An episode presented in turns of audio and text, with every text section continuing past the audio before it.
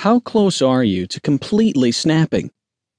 Count your calories, watch your portions, don't eat fast food, go vegan, eliminate gluten, eat only raw foods, go on a juice fast, avoid red meat, wear a vibrating belt around your waist all day, eat what you want unless it has flavor, walk northeast for 30 minutes after dinner. Is there a limit to the bad advice you can receive before you strangle someone? But as annoying as it is to hear such a wide variety of suggestions, odds are You've probably tried some of these methods. Or do you find that you've been more attracted to the Hollywood grapefruit cleanse, only eat things you find in your couch cushions, or ice cream sandwich diet type programs? Maybe you've bought into the whole just burn more calories than you consume camp.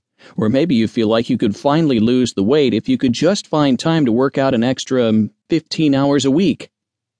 Maybe you're here because you're an infomercial junkie Maybe you spend less money on actual food than you spend on blenders, juicers, DVDs, and contraptions that seem more appropriate for the porn industry than they do for your fitness regime. I mean, a weight that you shake? Do you really not see what this looks like? It's time to step away from your maple syrup, cayenne pepper, and lemon juice concoction and learn the truth about weight loss, body fat, and even more importantly, being a healthy human. For some people, just improving their health can allow fat to fall off. But this book is not about helping some people. This book is about teaching you how to look at your own body and find appropriate solutions for you. Not just the popular solution, your solution. There are reasons why some people can watch an ice cream commercial and gain weight, while others can work at Ben & Jerry's and get paid only in ice cream and never gain an ounce. These are the same scientific reasons that allowed your friend to lose weight on the exact diet that caused you to pack on 20 pounds. If you're extremely overweight, or even if you just can't seem to knock off that last five pounds, my co authors and I will help you understand some of the actual causes behind your weight gain and teach you how other people have been correcting those causes for years. People all over the world are learning how they can look at their own physiology and understand their biological individuality. These people are learning about nutritional and lifestyle changes specific to their body that can help them lose weight and keep it off.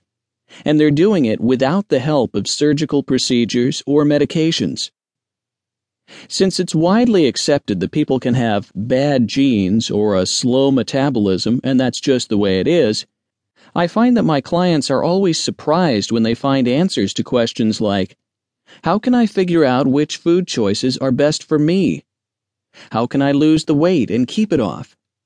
Why do I crave so much junk? Why is the public so misguided about weight loss?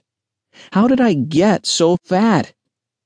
Why do so many people that resort to weight loss surgeries end up gaining all of their weight back? My co authors and I agree that, for the most part, the common answers to these questions are all over the map. I wonder if there will ever be another topic where so many people feel like they have the answer. The reality is this it's not that nobody has the right answers, it's that nobody is asking the right questions.